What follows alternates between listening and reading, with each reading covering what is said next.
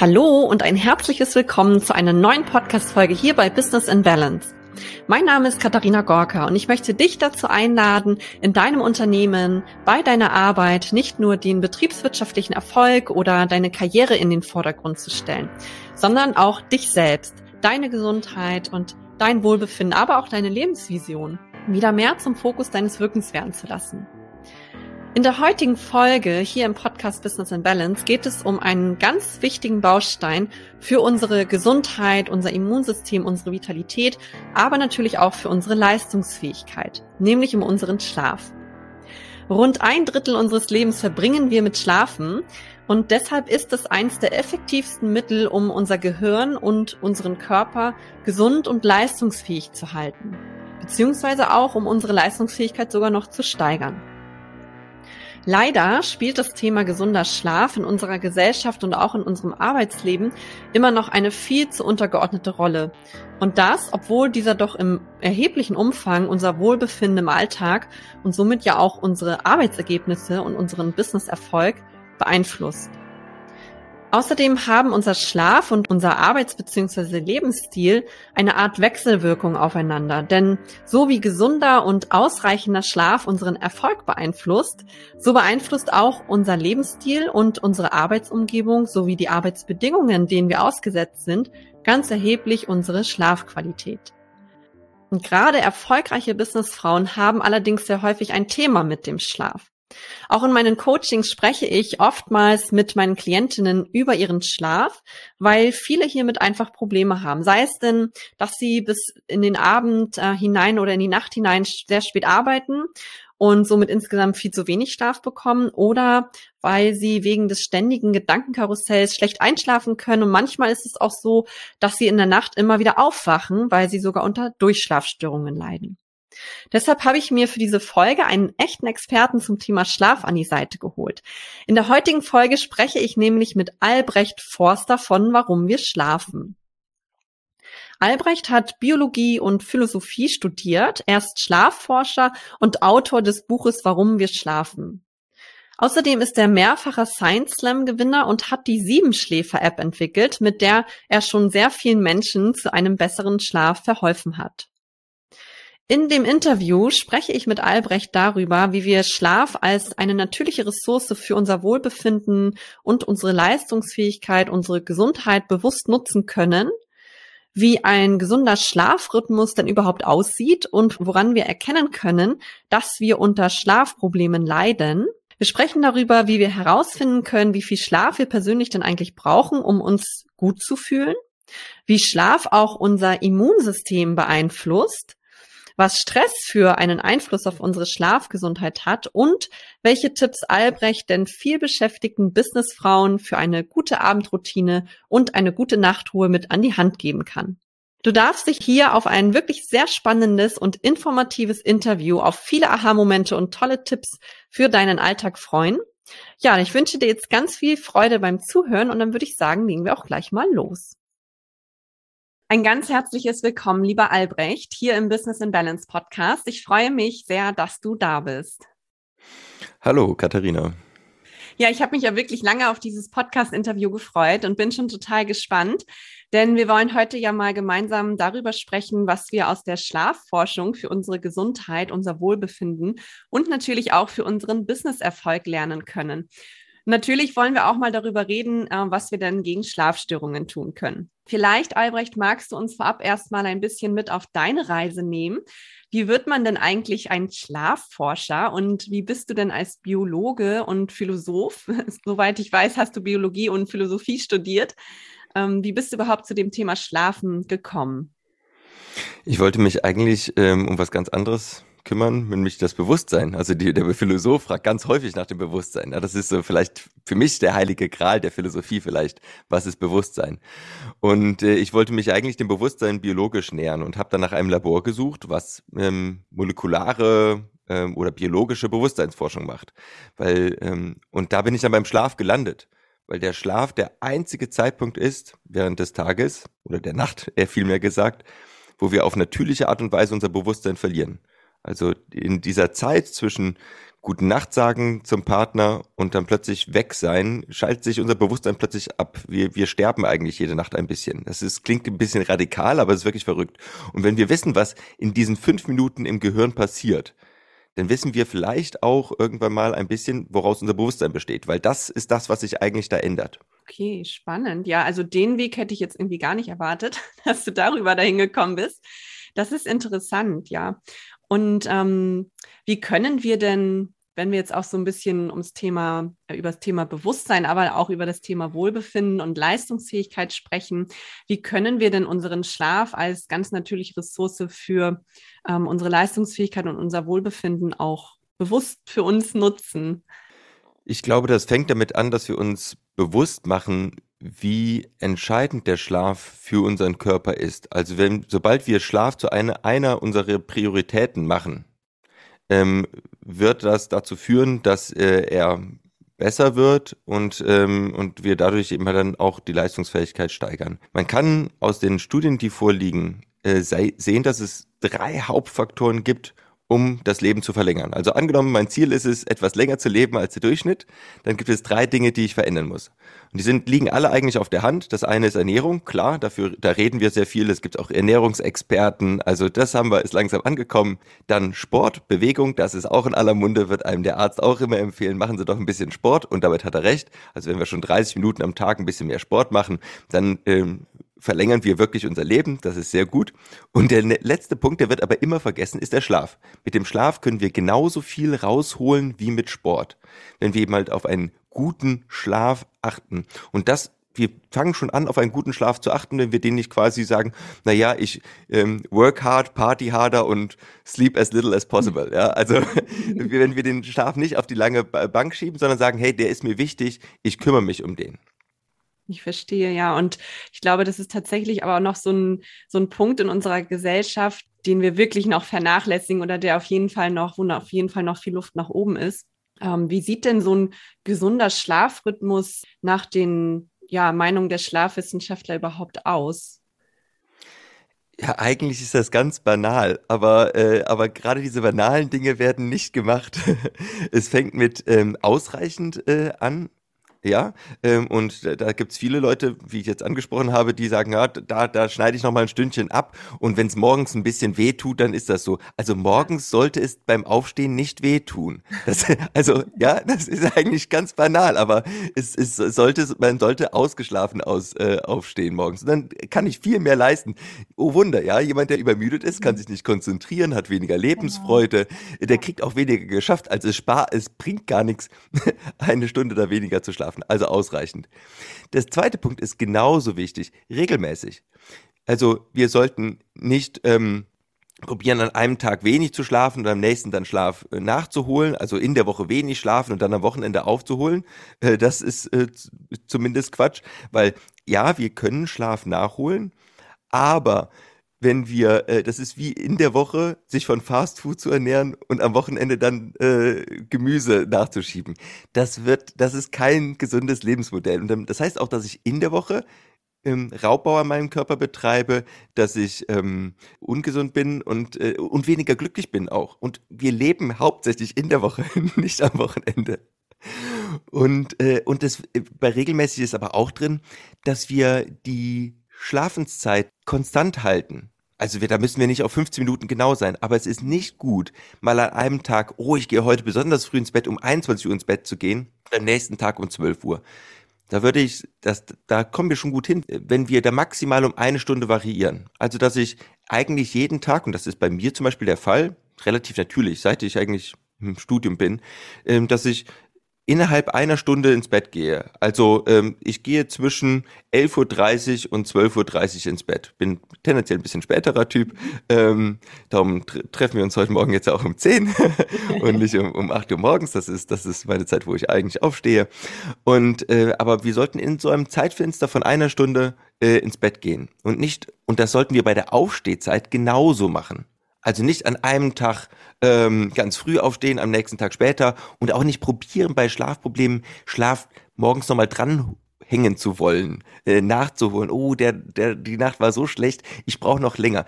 Das äh, würde ich nicht empfehlen. Äh, da lieber regelmäßig am nächsten Tag wieder zur gleichen Uhrzeit ins Bett gehen. Ja, das ist schon mal das, das, das Wichtigste für einen guten Schlaf.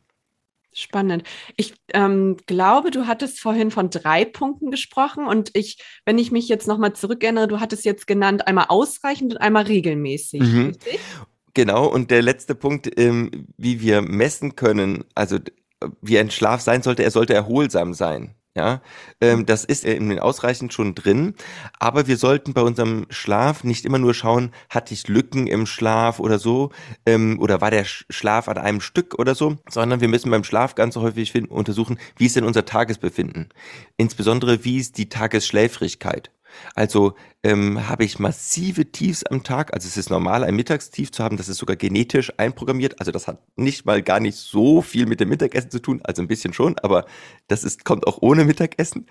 Ähm, aber ähm, habe ich wirklich Einschlafattacken tagsüber, komme ich morgens überhaupt nicht hoch. Also brauche ich zwei, drei Stunden und viel Kaffee, um, um hochzufahren. Und dann da sollte man sich dann mit dem Schlaf beschäftigen, woran das, woran das liegen könnte. Kann viele Gründe haben.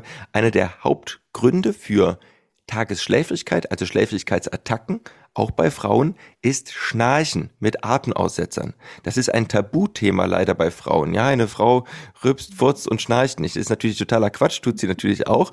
Und, ähm, und Frauen ab dem 65. Lebensjahr schnarchen genauso häufig wie Männer. Ja, und Schnarchen ist wirklich richtig gefährlich für den Körper. Also das ist der, das kann auch zu Insomnie führen, also kann auch dazu führen, dass wir häufig in der Nacht wach werden. Also Schnarchen immer abklären lassen und gegebenenfalls behandeln. Okay, aber Schnarchen nicht im Sinne einer ähm, Schlafapnoe, sondern wirklich das Schnarchen, äh, weil man irgendwie mh, hm, jetzt nasal sch schlecht Luft bekommt oder also erklär doch gerne noch mal was zum Thema Schnarchen. Ich weiß überhaupt nicht, warum wir schnarchen. Schnarchen ist das Flattern der Rachenweichteile im Atemwind.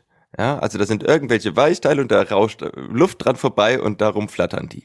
Und das, äh, diese Weichteile, die das meistens sind, das ist entweder unsere Zunge oder unser Gaumensegel. Also die Nase, also es ist, äh, schnarcht eigentlich nicht, das ist, wir schnarchen nur lauter, wenn wir vermehrt durch den Mund atmen.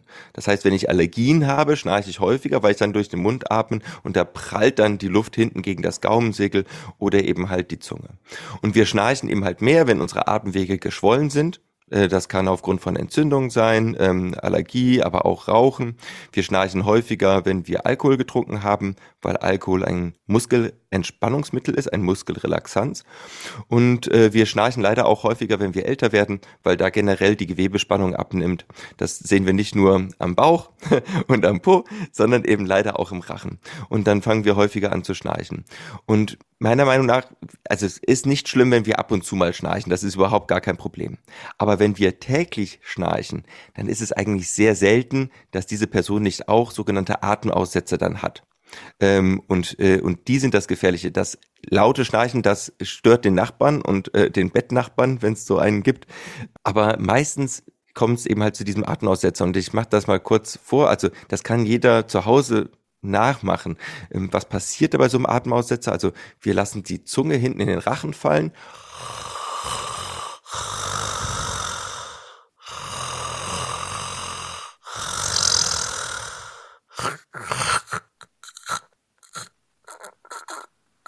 Das klingt nicht so gut. Also, was ist da passiert?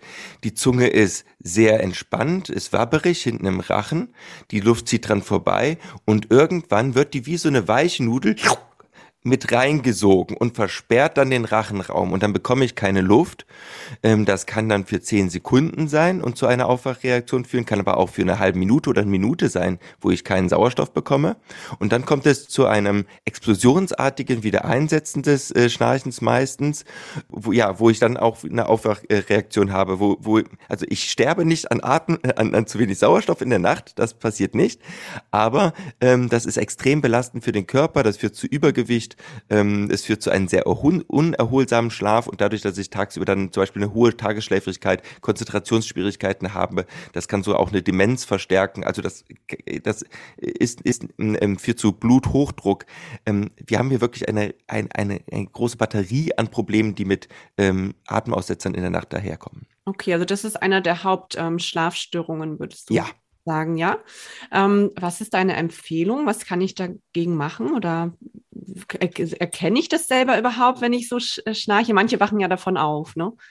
Mhm, genau. Also wenn, wenn ich selber von meinem Schnarchen ab und zu aufwache äh, äh in der Nacht, das wäre definitiv mal ein Grund zum HNO-Arzt oder zum Lungenarzt zu gehen und äh, ähm, dort mich mal auf äh, Schlafapnoe checken zu lassen. Es ist meistens auch ein Hinweis, wenn die Leute um einen herum sagen, du schnarchst quasi jede Nacht. Das wäre eigentlich auch einfach mal ein guter Grund, das abklären zu lassen. Also das nicht auf die leichte Schulter nehmen, das ist nur Schnarchen, sondern bitte mal zum Arzt gehen. Okay. Äh, ja. Und ich, ich, glaube, das ist das, das ist das Wichtigste, ja. Ja, super. Vielen Dank für diesen Tipp auf jeden Fall schon mal. Du hattest jetzt vorhin auch angesprochen, das Thema ähm, regelmäßig und ausreichend. Ähm, wie kann ich denn erkennen oder wie kann ich herausfinden, wie viel Schlaf für mich persönlich denn ausreichend ist, um mich gut zu fühlen und um morgens halt, wie du so schön beschrieben hast, wirklich fit und ähm, leistungsfähig aus dem Bett kommen zu können, dass es nicht weh tut? ja, da, da empfehle ich normalerweise zwei Wochen Urlaub. In der ersten Woche Urlaub ähm, würde ich einfach mal ausschlafen, ähm, falls es noch irgendwie Schlafdefizite von der Arbeit gibt und ein bisschen Stress abzuschütteln. Und in der zweiten Woche würde ich ähm, einfach so schlafen, alles das, was ich quasi so brauche und jeden, jede Schlafstunde, die ich bekomme, einfach mal protokollieren, äh, in Kästchenpapier eintragen. Auch das, was ich tagsüber schlafe, ja, das ist auch, auch Schlaf. Also wenn ich äh, nachts dann so sieben Stunden bekomme und, und tagsüber dann vielleicht nochmal eine Stunde Mittagsschlaf mache, dann muss ich das zusammenrechnen, dann sind das im Durchschnitt pro Tag acht Stunden. Und das rechnet man eben halt über eine ganze Woche, bildet da einen Mittelwert, weil Schlaf ist nicht so, äh, dass wir jeden Tag ganz genau äh, sieben Stunden oder, oder acht Stunden schlafen, sondern das variiert auch so ein bisschen wie, wie mit Trinken. Also ich weiß auch nicht ganz genau, wie viel ich pro Tag trinke, aber ich bin mir sicher, dass ich nicht jeden Tag exakt zwei Liter trinke, sondern mal braucht der Körper ein bisschen mehr, so 1,5 und mal äh, äh, weniger und mal braucht er ein bisschen mehr, so 2,3. Und über, aber über ein, eine Woche werde ich wahrscheinlich immer ziemlich das gleiche trinken.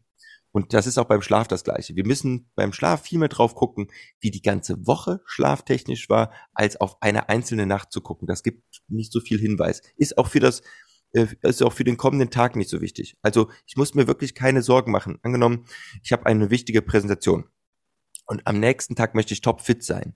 Dann ist es nicht entscheidend, wie ich in der Nacht vor der Präsentation schlafe, sondern ist viel wichtiger, wie habe ich denn die Woche vor der Präsentation geschlafen.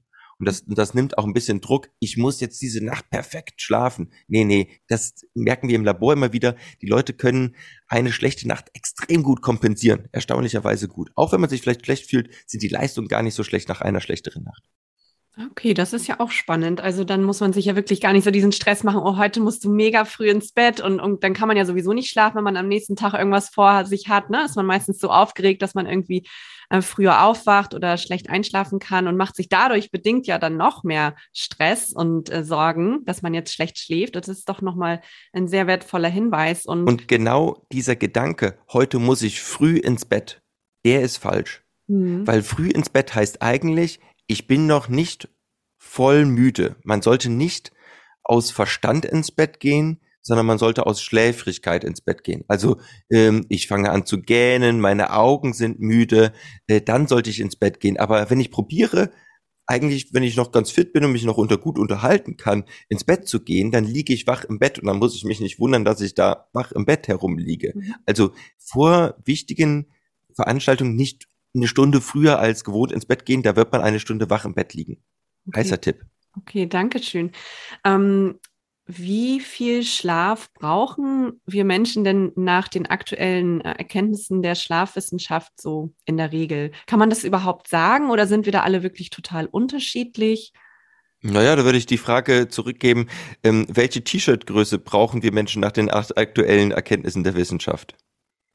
Ja, da sind wir auch alle sehr individuell. Aha, genau. Ähm, und genauso ist es beim Schlaf. Mhm. Natürlich, die allermeisten Menschen werden T-Shirt-Größe M oder L brauchen, ja. Aber es gibt Menschen, die brauchen XXL und es gibt Menschen, die brauchen XXS. Also es gibt Ultra-Kurzschläfer, die brauchen tatsächlich nur vier Stunden, um gesund zu sein. Und es gibt Menschen, die brauchen tatsächlich ähm, acht, neun Stunden, ähm, um, um, um gesund und glücklich zu sein. Das können wir nur individuell herausfinden. Das hängt natürlich auch mit dem Alter zusammen. Ja, also ein kleines Kind braucht deutlich mehr Schlaf als ein Erwachsener mit 25 Jahren. Ähm, das hängt auch damit zusammen, wie voll mein Tag ist. Also ähm, auch Sportler zum Beispiel, die extrem viel körperlich aktiv sind, die brauchen eine Stunde länger Schlaf, auch für die Regeneration, als, als Menschen, die einen, einen Bürojob machen. Das hängt auch, ähm, äh, ja, also es, es, hängt, es hängt auch mit meiner Gesundheit zusammen, ja. Wenn ich total gesund bin, gute Ernährung habe, brauche ich vielleicht ein bisschen weniger Schlaf, als wenn ich, ähm, wenn ich da ein Defizit habe und gerade irgendwie Allergien mit mir herumschleppe. Also ähm, das variiert ein bisschen, aber man kann, im, im Großen und Ganzen macht man nicht so viel falsch, wenn man sagt, äh, ich, ich äh, schlafe sieben Stunden in der Nacht. Das ist ein guter Wert. Mhm. Sieben, siebeneinhalb Stunden, das ist, das ist ein, das ist der Durchschnittswert für Otto Normalverbraucher. An den kann man sich vielleicht ein Stück weit orientieren.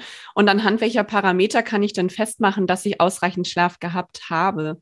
Naja, ich habe äh, erstmal tagsüber keine Einschlafattacken. Das ist das Wichtigste. Äh, Schläfrigkeit ähm, ist, ist ein wichtiger Parameter. Dann ich, wenn ich morgens ähm, aufstehe, dann äh, ist das nicht so wie wenn mir jemand irgendwie mit, mit einer Keule auf den Kopf haut und es tut nicht weh, während der Wecker klingelt, sondern ich wache auf und denke, ach, die, äh, ich habe jetzt Bock, äh, was, was im Tag zu machen. Und das sind, glaube ich, schon mal zwei ganz gute Parameter. Und vielleicht auch, wenn die Menschen um einen herum sagen, oh, du siehst wieder sehr müde aus, habe ich vielleicht eher ein bisschen zu wenig Schlaf bekommen. Ähm, wenn die Menschen sagen, oh, du siehst aber heute gut aus, das scheint dann ausreichend Schlaf gewesen zu sein. Okay. Wir sehen das tatsächlich laut einer Studie auch im Gesicht. Ist ja nicht verwunderlich, ja. Also wer unausgeschlafen ist, hat solche Ringe unter den Augen. Also wir natürlich sehen wir das, ja. Aber das sagt viel darüber aus, ja. Okay, also achtsam hier auch durch den Alltag hindurchgehen und einfach schauen, sich hineinfühlen, wie es einem geht und wie man auch aussieht. Mm, du hattest eben noch den Mittagsschlaf angesprochen. Ist denn ähm, ja das Halten eines Mittagsschlafs empfehlenswert oder eher nicht?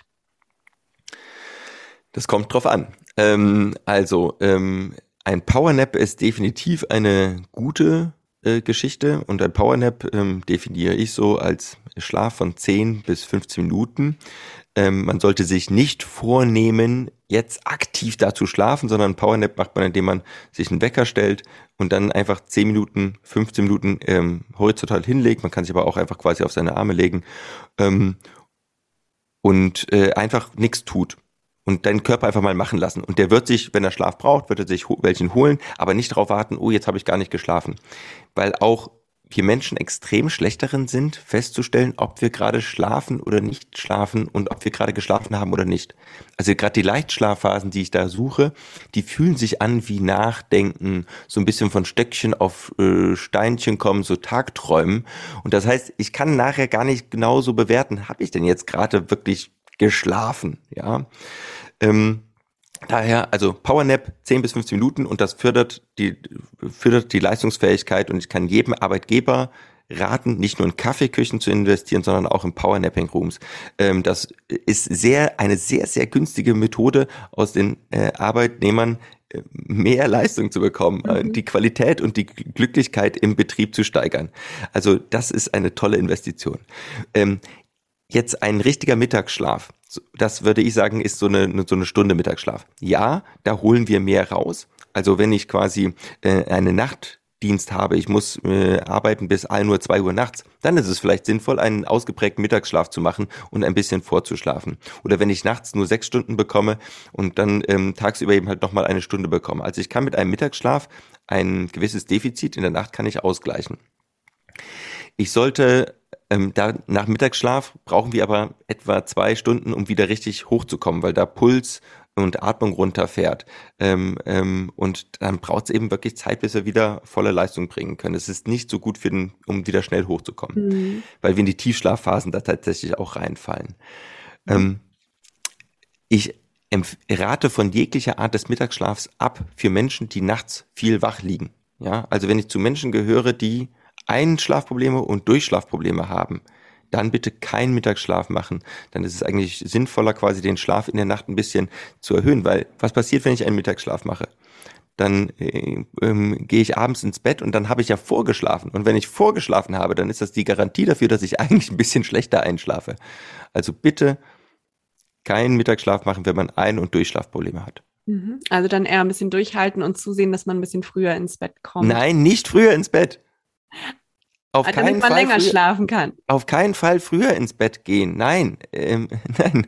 Das, wenn ich Ein- und Durchschlafprobleme habe, dann ist mein Schlaf in der Nacht tendenziell zu leicht. Mhm. Und dann muss ich den eigentlich ein bisschen, das fühlt sich zwar nicht so an, aber er ist zerstückelt wie ein Schweizer Käse und ich muss ihn zusammenschieben.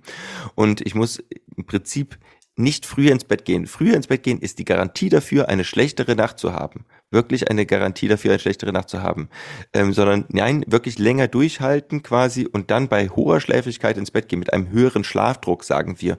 Schlaf wird ja nicht nur über die Länge für den Körper ähm, gemessen, sondern auch über die Qualität. Und indem ich weniger schlafe, erhöhe ich erstmal die Qualität. Der Körper intensiviert die Tiefschlafphasen, wenn ich weniger schlafe. Also daher bei schlechtem Schlaf kein Mittagsschlaf, zur gleichen Zeit ins Bett gehen, ähm, aber nicht früher. Spannend, also was wir alles noch lernen hier heute, Albrecht, toll. Vielen Dank für diese tollen Tipps. Ähm, was ist dran vor, an dem Schlaf ähm, vor zwölf? Man hört das ja immer so, also vor 24 Uhr, ähm, dass das halt der gesündeste Schlaf sein soll. Ähm, wie ist da so dein Statement zu? Du gehst ja nun relativ spät ins Bett. dann scheint das ja vielleicht nicht gar nicht, gar nicht so ähm, notwendig zu sein. Ja, zwölf ist eine von Menschen irgendwie festgesetzte Uhrzeit. Ähm, also es ist so, die Zeit, wann wir mit Vorliebe schlafen, die ist in der Bevölkerung verteilt wie Körpergröße. Auch wieder, ja, ist genauso. Es gibt geborene Frühtypen, Morgenmenschen, die gehen früh ins Bett, stehen früh auf und es gibt geborene Spättypen. Ich bin tatsächlich, wenn man sich eine Bevölkerungsverteilung anschaut, bin ich ziemlich im Normaltypbereich. Also der, der Normalmensch geht so, zu, also oder mit, wenn man Leute nach ihrem Belieben fragt, gehen die meisten am liebsten zwischen ähm, 10 Uhr und 1 Uhr ins Bett. Von einem richtigen Spättypen würde ich äh, reden, der gerne nach 1 Uhr bis 3 Uhr, 4 Uhr ins Bett geht. Die gibt es mir nicht auch. Und je nachdem, wann wir ins Bett gehen, also in den ersten Stunden, wenn ich ins Bett gehe, wird am meisten Tiefschlaf stattfinden. Das ist ganz unabhängig davon, wann ich ins Bett gehe. Ich sollte eben halt zu der Uhrzeit ins Bett gehen, wann mein Chronotyp gekommen ist. Zum Beispiel bei mir ist es so, wenn ich früher ins Bett gehe, so gegen 10 Uhr und ich probiere, oh, heute, heute gehe ich früher ins Bett, ich probiere es ganz toll zu machen. Ähm, das ist für, ein Garant dafür, dass ich ähm, schlechter einschlafe und dass ich irgendwie nach einer Stunde oder 90 Minuten wieder wach werde und wieder nicht so eine Lücke drin habe, weil ähm, eigentlich meine volle Schlafenszeit, mein, mein, der Sweet Spot nicht gekommen ist und das macht meinen Schlaf nicht besser und ähm, darum äh, ja, probiere ich nie früher ins Bett zu gehen. Mhm. Wenn wir nochmal so einen Blick auf die Chronobiologie ähm, werfen, die hast du eben auch schon angesprochen, ähm, da sprechen wir doch von diesen Eulen- und äh, Lerchentypen, richtig? Ja, genau. Kann man, äh, also äh, Lerchen, das ist ein Vogel, der früh, äh, früh singt, darum sagt man, das sind eben halt die Frühtypen und Eulen sind, ja, sind halt spät. Und dann gibt's eben halt noch die, also die meisten Menschen sind Normaltypen, ja, über 50 Prozent sind Normaltypen, wie auch die meisten Menschen zwischen sieben und achteinhalb Stunden schlafen, das ist, äh, sind auch die meisten. Also die, die Tauben sind die Normaltyp-Menschen, ja. Die müssen wir mal nicht mhm. vergessen. Okay. Ja, und der Schlaf hat ja sicherlich auch eine ganz große Auswirkung auf unser Immunsystem, was ja aktuell auch aufgrund der Infektionslage in der Welt ja auch wirklich ein wichtiges Thema ist. Wie wirkt sich das denn aus, wenn ich jetzt nicht genügend Schlaf bekomme, beziehungsweise wenn ich vielleicht auch einen unruhigen und ähm, ungesunden Schlaf einfach habe? Was macht es mit unserem Immunsystem? Das ist extrem schlecht untersucht. Ähm, über die, zur, zur Frage von Schlaf und Immunsystem gibt es ähm, nur eine Handvoll Menschen, die auf der ganzen Welt daran forschen. Ähm, und äh, ich bin sehr froh, dass eine Kollegin von mir jetzt die erste Professur äh, dafür in Deutschland in München bekommen hat, für, um, um eben halt Schlaf und Immunsystem zu erforschen. Ja, also das, das, das muss man wirklich vorab sehen. Das, das wird immer in den Medien so dargestellt, als wüssten wir, dass kurzer Schlaf uns krank macht. Ähm, nein, das äh, ist, ist äh, nicht so gut untersucht. Das sind sehr komplexe Mechanismen. Was man aber sagen kann, und das ist sehr interessant, ist, dass wir zum Beispiel, wenn wir eine Impfung hatten, nehmen wir mal eine Corona-Impfung, aber damals wurde das an Hepatitis äh, getestet und wir danach nicht schlafen, dass der Impfschutz ein Jahr später immer noch schwächer ausfällt, als wenn wir die Nacht gut durchgeschlafen haben. Also der Schlaf nach einer Impfung ist wichtig, damit auch das Immunsystem, wie unser Gedächtnis, ja, dass, dass sich da der Immunschutz bildet, weil sich wahrscheinlich im Schlaf die Immunzellen ähm, das zeigen, was sie am Tag gesehen haben. Ja, da muss man sich vorstellen, wie so Polizisten, die außen an den Außengrenzen stehen tagsüber, die treffen auf Partikel, die sie nicht kennen, die sie als fremd beurteilen, auch eben halt eine Impfung oder eben halt vielleicht sogar oder einen, äh, tatsächlichen Angreifer. Und dann gehen sie in der Nacht zurück in die, in die Lymphknoten, treffen sich dort mit den anderen Immunzellen und zeigen denen quasi die Fahndungsfotos, die sie ta morgens äh, tagsüber gesehen haben. Und dann wissen die anderen, aha, nach denen muss ich suchen. Vielleicht sind ja schon ein paar in dem Körper eingedrungen und dann fangen die an anzukämpfen. Und darum ist es wirklich sehr wichtig, zum einen für den Immunschutz, aber auch äh, für eine schnelle Immunantwort. Eine Studie vor paar Jahren, die wird immer falsch interpretiert, nachdem wir, wenn wir kurz schlafen, dass wir dann schneller krank werden. Das konnte die Studie damals gar nicht so zeigen. Was hat man da gemacht? Man hat Menschen im Hotel in Isolation mit so einem Rhinovirus, einem klassischen Erkältungsvirus, in, infiziert, per Nasenspray. Und dann hat man gemessen, wie viel Schleim und wie viel Erkältungssymptome die in den Tagen danach zeigen. Und interessanterweise haben sich Menschen, die vorher kurz geschlafen haben oder Menschen, die äh, länger geschlafen haben vorher, die haben sich gleich häufig an diesem Rhinovirus infiziert. So um die 70 Prozent herum haben sich überhaupt infiziert. Bei den anderen 30 äh, Prozent, da war das Immunsystem clever und hat vorher schon den, den Rhinovirus gefunden und direkt in der First Line of Defense quasi ähm, äh, niedergemacht. Aber, und das ist jetzt das Spannende, von diesen 70 Prozent haben die Kurzschläfer viel häufiger die Erkältung wirklich mitbekommen.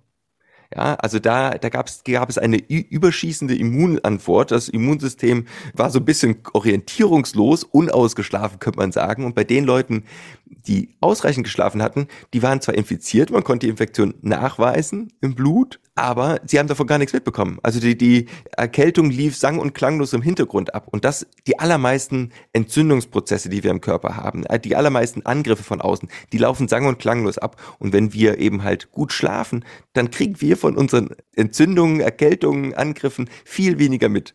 Mhm. Im besten Fall gar nichts. Im besten Fall gar nichts. Und das ja. ist ganz häufig der Fall, ja.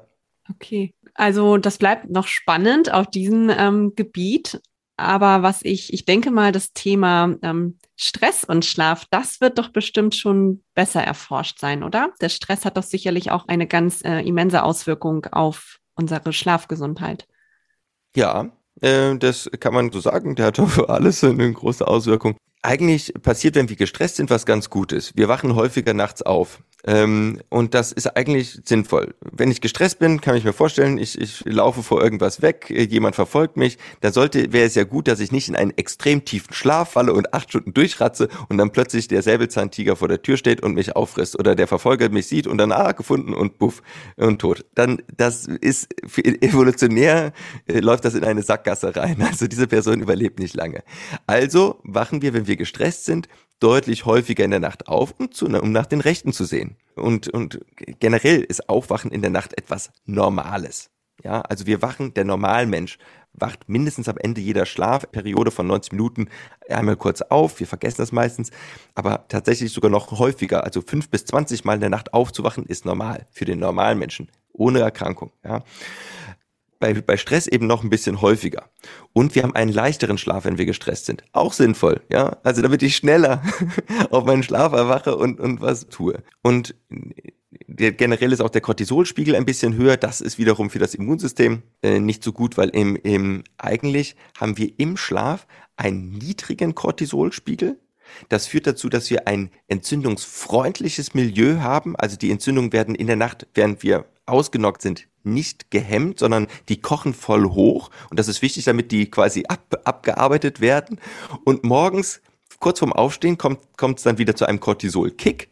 Der steigert Blutdruck und Puls. Und wir spüren durch diesen Cortisolkick auch gar nicht mehr die Entzündung, die in der Nacht nicht abgearbeitet werden konnten. So. Und bei jemandem, der gestresst ist, da ist die ganze Zeit das Cortisol-Level ein bisschen höher. Das hemmt das Immunsystem am, am Abarbeiten und führt auch dazu, dass wir weniger tief schlafen können. Also daher ist Stress über eine längere Periode ein Schlaffeind. Über eine kurze Periode ist das ein, hat das einen ganz sinnvollen äh, Zweck und es ist äh, sehr gesund und überlebenswichtig, dass wir nachts kurz aufwachen und nach dem Rechten sehen. Gut, also wir haben, wir sprechen natürlich hier wieder von dem chronischen Stress, den ja, ja, einfach viele, viel beschäftigte Frauen oder auch Businessfrauen ja in ihrem äh, Businessalltag einfach haben. Und das führt ja auch wiederum dazu, dass die, ja, dass der Schlafrhythmus häufig gestört ist, dass die Schlafqualität aber auch darunter leidet, ne, wie du es eben auch schon beschrieben hast, dass wir halt häufiger aufwachen, weniger durchschlafen, vielleicht auch weniger in diese Tiefschlafphasen kommen. Ne? Ähm, was ist so dein Tipp, um Stress abzubauen in diesem Sinne und einen gesunden Schlaf zu fördern? Schlaf zu einer Priorität zu machen, wie ich anfangs schon sagte. Das heißt, ich nehme mir wirklich vor, und das mache ich quasi per Handywecker, schreibe ich das ein, dass ich mir meine Schlafzeitpunkte in mein, als, als Termin vielleicht sogar anlege, dass ich jeden, jeden Abend zur gleichen Zeit kontinuierlich ins Bett gehe. Und dann würde ich nach diesem Klingeln des Handyweckers das Handy ausmachen. Also es ist wirklich sinnvoll, dass wir wenn wir abends, äh, eine Stunde bevor wir ins Bett gehen, dass wir jegliche Bildschirme ausmachen. Es gibt eine großartige Businessfrau, ähm, die, nachdem sie einen Schlafunfall hatte, kann man so sagen, angefangen hat, sich mit dem Thema zu beschäftigen und ein grandioses Buch geschrieben hat. Ariana Huffington, ähm, die Gründerin der Huffington Post, generell eine wirklich tolle Powerfrau. Also ich, ich, ich liebe es, dieser Frau wirklich zuzuhören. Die ist, ist wirklich klasse. So, und was ist passiert? Die war komplett übermüdet und ist wirklich morgens kollabiert über ihre Tastatur und hat sich, glaube ich, auch noch irgendwie den Nasen, irgendeinen Nasenknochen oder Wangenknochen gebrochen und sagte, okay, hey, das kann so nicht weitergehen, das ist ungesund. Und er hat dann irgendwann, hat wirklich ihr Leben auch schlafmäßig umgestellt und hat sagt auch, okay, ab jetzt eine Stunde vor dem Schlafengehen alle Displays aus, Fernsehen aus, Tablet aus, Handy aus, nicht wegen dem blauen Licht, sondern weil das ja emotionale Inhalte sind, die wir da konsumieren. Mhm. Und Emotionen sind die stärksten Wachhalter. Also wenn ich eine Nacht lang wach bleiben will, dann lade ich mir meinen besten Freund auf ähm, ein und lass mir lustige Geschichten von ihm erzählen. Ähm, das ist viel stärker als irgendwie ein helles Licht anzumachen. Da, also wenn ich übermüdet bin, dann kann ich auch bei hellem Licht irgendwann um drei Uhr nachts einpennen. Aber die Emotionen und die holen wir uns mit dem Handy und dem Tablet ins, äh, in, in die Wohnung oder auch mit dem PC, äh, die bitte ausstellen. Also das ist das ist wichtigster, wichtigster Punkt, ja. Also ich kann das absolut bestätigen. Ich kenne das selber, wenn ich abends noch irgendwie lange arbeite und ich arbeite oft halt abends noch, wenn mein Lütter im Bett ist ähm, und dann halt noch irgendwie auf Social Media oder vielleicht auch am PC unterwegs bin, dann ähm, ist ja halt auch so dieses typische Gedankenkarussell, was man einfach noch hat. Das sind dann die, die, Emotionen, wie du schon gesagt hast. Und man kommt einfach so schlecht in den Schlaf. Also ich glaube, diese eine Stunde sollte man sich mindestens gönnen. Ne? Wir brauchen einen Puffer. Und früher gab es einen ganz natürlichen Puffer. Ähm, als ich klein war, ähm, in den 90er Jahren, ähm, war es so, dass, dass meine, also Internet gab es nur sporadisch, das, das surrte auch noch so komisch, ja. Also ab 20 Uhr wo, haben meine Eltern keinen keinen keinen Computer mehr gehabt. Telefon wurde teilweise um 8 Uhr ausgesteckt, aber da hat auch keiner mehr ab 8 Uhr angerufen. Mhm. Das war absolut unmöglich. Ja, es blieb im Prinzip eigentlich nur noch das Fernsehen. Meine Gro Eltern waren aber jetzt auch nicht große Fernseher. Da gab es gar keine Möglichkeit, noch irgendwie sozial zu kommunizieren oder groß noch E-Mails zu checken. Es gab erst die ersten E-Mails. Und plötzlich kommt die Arbeitswelt in unsere Privatwelt rein. Die macht es deutlich flexibler. Das ist toll. Wir können von zu Hause aus arbeiten.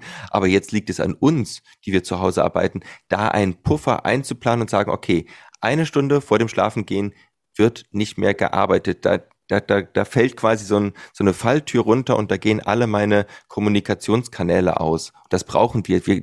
Wir können unserem Körper nicht sagen von einer Minute so, jetzt noch voll da sein, alles überlegen, alle Möglichkeiten mhm. ausloten und in der nächsten äh, Sekunde bitte äh, entspannen, fallen lassen, ähm, abschalten, tief, tief schlafen. Das geht nicht.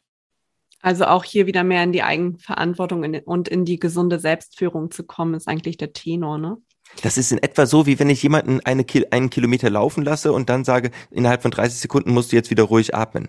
Das, mhm. das geht nicht. Äh, also da brauchen wir zehn Minuten, bis sich, bis sich Puls und Atmung wieder normalisiert hat. Wir können das natürlich äh, trainieren, runterzukommen, aber ich muss, ich muss da einen Puffer bauen und der ist, der ist wirklich wichtig. Und der kann auch damit anfangen, dass ich zum einen die digitalen Medien ausmache und dann kurz äh, mir selber eine, eine fünf Grübelminuten einrichte, wo ich mir meine Sorgen auf ein Blatt Papier aufschreibe ähm, und zur Seite lege. Wirklich nur in Stichpunkten, keine Romane, wirklich fünf Minuten. Weil wir in unserem normalen Tagesgeschehen für unsere Sorgen, Ängste, Dinge, die uns umtreiben, keine Grübelzeit einräumen. Mhm. Und dann kommen die eben halt dann, wenn wir mal Freizeit haben. Das ist dann, wenn wir im Bett liegen. Ja, kein Wunder, dass ich dann da im Bett grübel. Mhm. Und, äh, und das können wir, ja, können wir verändern, indem wir eben halt eine Stunde vorher die sozialen Medien ausmachen, fünf Minuten grübeln, auf, auf, auf Papier grübeln und dann quasi ins, ins Bett gehen. Und wenn dann nochmal im Bett nochmal Dinge kommen, aufstehen, am Küchentisch hinsetzen, kurz niederschreiben und wieder ins Bett gehen. Das, damit das Bett nicht zum Grübelbett wird. Okay, ich habe tatsächlich auf dem Nachtschrank so eine Art ähm, Box des Vergessens stehen und da schreibe ich dann auch ganz gerne mal einfach Gedanken rein oder ähm, natürlich auch mein Notizblock, damit ich so Aufgaben und so für den nächsten Tag nicht vergesse, denn das hält mich gerne auch die ganze Nacht dann wach. ähm, aber du meintest jetzt eben nochmal aufstehen und das am Küchentisch machen, das wäre dann besser, als wenn ich das am Bett aufschreibe? Also ich tendenziell ja, dass wir nicht, dass, dass der Körper nicht lernt, dass immer im Bett äh, die Zeit des äh, Nachdenkens und des Aufschreibens stattfindet, sondern dass das außerhalb des Betts stattfindet. Wir wollen ja im Bett schlafen. Also die meisten Leute wollen das. Wenn du das, wenn du das schön findest, im Bett zu grübeln, hey, da habe ich gar kein Problem damit. Also jeder, jeder darf in seinem Bett alles machen, was er, was er Lust hat. Ich bin kein Moralapostel. Aber wenn, wenn es jemanden stört, hey, ich grübel halt die ganze Zeit und das nervt, ja, dann nicht im Bett machen. Okay. Ja, Albrecht, ich könnte mich den ganzen Tag irgendwie noch mit dir über dieses Thema unterhalten, weil ich es auch mega spannend finde. Ähm, aber ich möchte dir ganz gerne zum Schluss noch oder mit dir zusammen noch ähm, einen Ausblick in unsere Arbeits- und Businesswelt richten, und zwar in unsere Zukunft, ähm, unsere Arbeits- und Businesswelt. Ich habe nämlich davon gehört, dass das Thema Schlafen in Japan zum Beispiel auch im Bereich des Corporate Health schon einen viel, viel höheren Stellenwert eingenommen hat als hierzulande. Und dass es dort tatsächlich schon einige große Unternehmen geben soll, die auch eine kollektive Mittagsstunde anordnen. Was sind denn so deine Prognosen oder auch Wünsche für unsere Arbeitswelt oder vielleicht auch Unternehmenskultur oder halt auch ähm, in puncto gesunder Selbstführung im eigenen Business, ähm, wenn wir so über gesunden Schlaf reden? Das Wichtigste ist, glaube ich, erstmal ein Bewusstsein dafür zu schaffen. Die meisten Unternehmer denken oder Unternehmerinnen denken, dass Schlaf ein weiches Thema ist, womit sie ja erstmal gar nichts zu tun haben. Ähm, ja, also das ist so, so, so, so nice to have. Und vielleicht sich dessen bewusst zu werden, dass es Gründe gibt, warum wir in der Woche anders schlafen als am Wochenende. Und dieser Grund ist der Arbeitgeber oder die Arbeitgeberin. Ja, der Arbeitgeber entscheidet maßgeblich darüber, wann ich anfange zu arbeiten, wann ich meine Pausen habe und wann ich aufhöre zu arbeiten, ob ich noch in der Nacht arbeiten muss, auch gedanklich. Und das heißt, mein Arbeitgeber ist einer der Hauptverantwortlichen für meinen Schlaf. Ja, und wenn, wenn Arbeitnehmer sich vielleicht, also da eigentlich fast noch mehr für die, äh, als, als die Ernährung. Die Ernährung findet, das Frühstück und das Abendessen findet meistens außerhalb des Unternehmens statt. Aber der, der Schlaf, der bestimmt eigentlich, wie sich mein ganzer restlicher Tag strukturiert. Und als Unter Unternehmer sollte ich das wissen und, und ähm, nicht nur in Unternehmen, die Schichtarbeit machen, sondern auch Unternehmen, was ist denn jetzt mit Präsenzzeiten? Nehme ich hier auf die genetisch determinierten Chronotypen Rücksicht. Ja, ich, ich kann natürlich, natürlich kann man jedem Arbeitnehmer äh, verordnen, um 8 Uhr morgens da zu sein und anfangen zu arbeiten. Ist das effektiv? Ist das sinnvoll? Nö, weil es gibt Menschen, die haben um 8 Uhr einen, einen Hochpunkt, aber es gibt auch viele, die äh, sind, haben denn nicht einen Hochpunkt. Warum sollte ich denn jemanden bei mir arbeiten lassen in einer Zeit, wo er nicht voll leistungsfähig ist? Ich muss doch eigentlich die Menschen dann arbeiten lassen, wenn er das Beste aus, äh, bringen kann. Und bei manchen fängt das Beste um 8 Uhr an, vielleicht sogar manche schon um 6 Uhr, bei anderen fängt das Beste um, um 10 oder 11 Uhr an. Und da diese Flexibilität vielleicht mal zu generieren, hey, ich frage die Leute nach ihren Bedürfnissen. Ich, ich, ich richte vielleicht auch Naprooms ein, nicht zu sagen, oh, ja, dann verschlafen die ja ihre Arbeitszeit, sondern das als Möglichkeit zu sehen, deren Qualität zu steigern. Ich meine, wir erlauben ja auch Raucherpausen von zehn Minuten. Das ist ja auch wie ein Powernap, ja. Oder wir erlauben, dass die Leute einen Kaffee sich kochen. Das ist auch leistungssteigert und hat auch wieder mit dem Schlaf zu tun, ja. Wir haben ganz viel mit der Spendigung des Schlafes die ganze Zeit zu tun. Wir probieren uns tagsüber zu pushen und nachts runterzukommen mit, mit, mit mit, Licht und so. Ähm, die, die, Beleuchtung in einem Unternehmen ist sehr wichtig. Ähm, äh, wenn ich dann nur so dimmerige Funzeln an der Decke habe, dann führt das dazu, dass ich weniger aufwach bin. Ich werde, es ist auch ungesunder für den Arbeitnehmer. Also der normale, moderne Arbeitnehmer kriegt zu wenig Licht. Ähm, kann ich es vielleicht ermöglichen, dass die Menschen draußen auch ähm, Besprechungen draußen im Gehen machen? Das ist viel besser.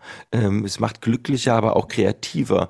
Also da gibt es ganz viel, so sobald wir anfangen, darüber nachzudenken, merken wir, oh, ja, Schlaf ist ein, ist ein dickes Thema und Schlaf überhaupt mal als Thema einzuladen. Also wir machen ganz viel, äh, Achtsamkeit ist wichtig, aber, aber Schlaf ist in den Unternehmen in Deutschland noch nicht angekommen. Ja, super toll. Ganz vielen Dank für diese Vision, die du mit uns geteilt hast. Ähm, ich hoffe, dass das noch viel mehr Eingang auch in die Unternehmenskultur hier in, in der Dachregion auch führen wird. Und ähm, heute aber erstmal, wie gesagt, äh, darf sich jeder selber fragen, wo er sein Schlafverhalten noch verbessern und optimieren kann. Ganz, ganz herzlichen Dank, Albrecht, für das super spannende und inspirierende Interview. Es hat mir wirklich sehr viel Spaß gemacht und ich denke, dass die Zuhörerinnen genauso viel Aha-Momente hatten wie ich und sich ganz, ganz bestimmt jetzt auch den ein oder anderen Tipp für ihren gesunden Business-Alltag mitnehmen konnten. Herzlichen Dank. Ja, ich kann vielleicht hier noch als allerletztes Wort äh, anschließen. Für die, die ihren Schlaf tatsächlich individuell verbessern wollen, ähm, habe ich in den letzten Jahren eben halt ähm, eine App auf den Markt gebracht, die heißt Sieben Schläfer, sieben wie die Zahl und Schläfer wie der schlafende Mensch. Sieben Schläfer findet man im App Store, mit der man das ist ein sieben Wochen Schlafverbesserungsprogramm, das man wirklich durchmachen kann. Und ich, ich verspreche jedem, der das Programm wirklich sieben Wochen durchmacht, dass er danach besser schläft. Sonst soll er mir eine E-Mail schreiben, dann kriegt er von mir, von mir aus Geld zurück. Aber das ist nicht möglich, schlechter zu schlafen nach den sieben Wochen. Und für die Podcast-Hörer von diesem Podcast gibt es die Möglichkeit, ähm, die, App äh, sogar günstiger ähm, bekommen. Also da gibt es 50% Rabatt mit dem, äh, mit dem Rabattcode Podcast 50. Und dieser Rabattcode, den gibt es nur, wenn man die App quasi von der Webseite von Siebenschläfer runterlädt. Das ist die Webseite siebenschläfer.app. Ähm, und ähm, ja, also da alle, die ihren Schlaf im neuen Jahr verbessern wollen, vielleicht mal die App probieren. Sehr gut. Vielen Dank, Albrecht, für dieses tolle Angebot für die Business in Balance Community. Alle Links zu der App und zu deinen Angeboten, zu deinem Buch auch und den Rabattcode, den stellen wir natürlich in die Show Notes. Und dann wünschen wir jetzt allen Zuhörerinnen einen guten Schlaf in den nächsten ja. Wochen. Und wache, ähm, volle Tage. genau. Herzlichen Dank, Albrecht. Ich hoffe, dir hat das Interview mit Albrecht genauso viel Inspiration gegeben wie mir, sich einfach mal etwas mehr mit dem Thema gesunder Schlaf auseinanderzusetzen und diesen auch wirklich als einen wesentlichen Baustein seines Business-Erfolgs zu sehen. Ja, und vielleicht hast du ja jetzt auch Lust bekommen, mal wieder so richtig gut einzuschlafen, durchzuschlafen oder deinen Schlaf vielleicht zu verbessern. Dann sichere dir hier auch gerne deinen 50% Rabatt auf die Siebenschläfer-App mit dem Rabattcode Podcast50 Du findest die App unter www.siebenschläfer.app. Ja, lass mich auch gerne wissen, was du aus dieser Folge mitgenommen hast und teile deine Gedanken mit mir unter dem Post zu dieser Folge auf Instagram. Du findest mich dort unter affinity.living.coaching oder auch in meiner Business and Balance Community bei Facebook. Und wenn du Lust hast, mit mir gemeinsam an deiner ganz persönlichen Strategie für dein gesundes und ganzheitliches Businessleben 2023 zu arbeiten, dann vereinbare mit mir einfach dein kostenloses und unverbindliches Erstgespräch. Du findest in den Show Notes einen Link zu meinem Kalender und kannst dir hier gerne ein Kennenlerngespräch bei mir einbuchen. Ich wünsche dir für heute erstmal einen guten Schlaf, gute Erholung und freue mich, dich in der nächsten Folge bei Business and Balance begrüßen zu dürfen. Don't do just your business, live a powerful business life. Deine Katharina.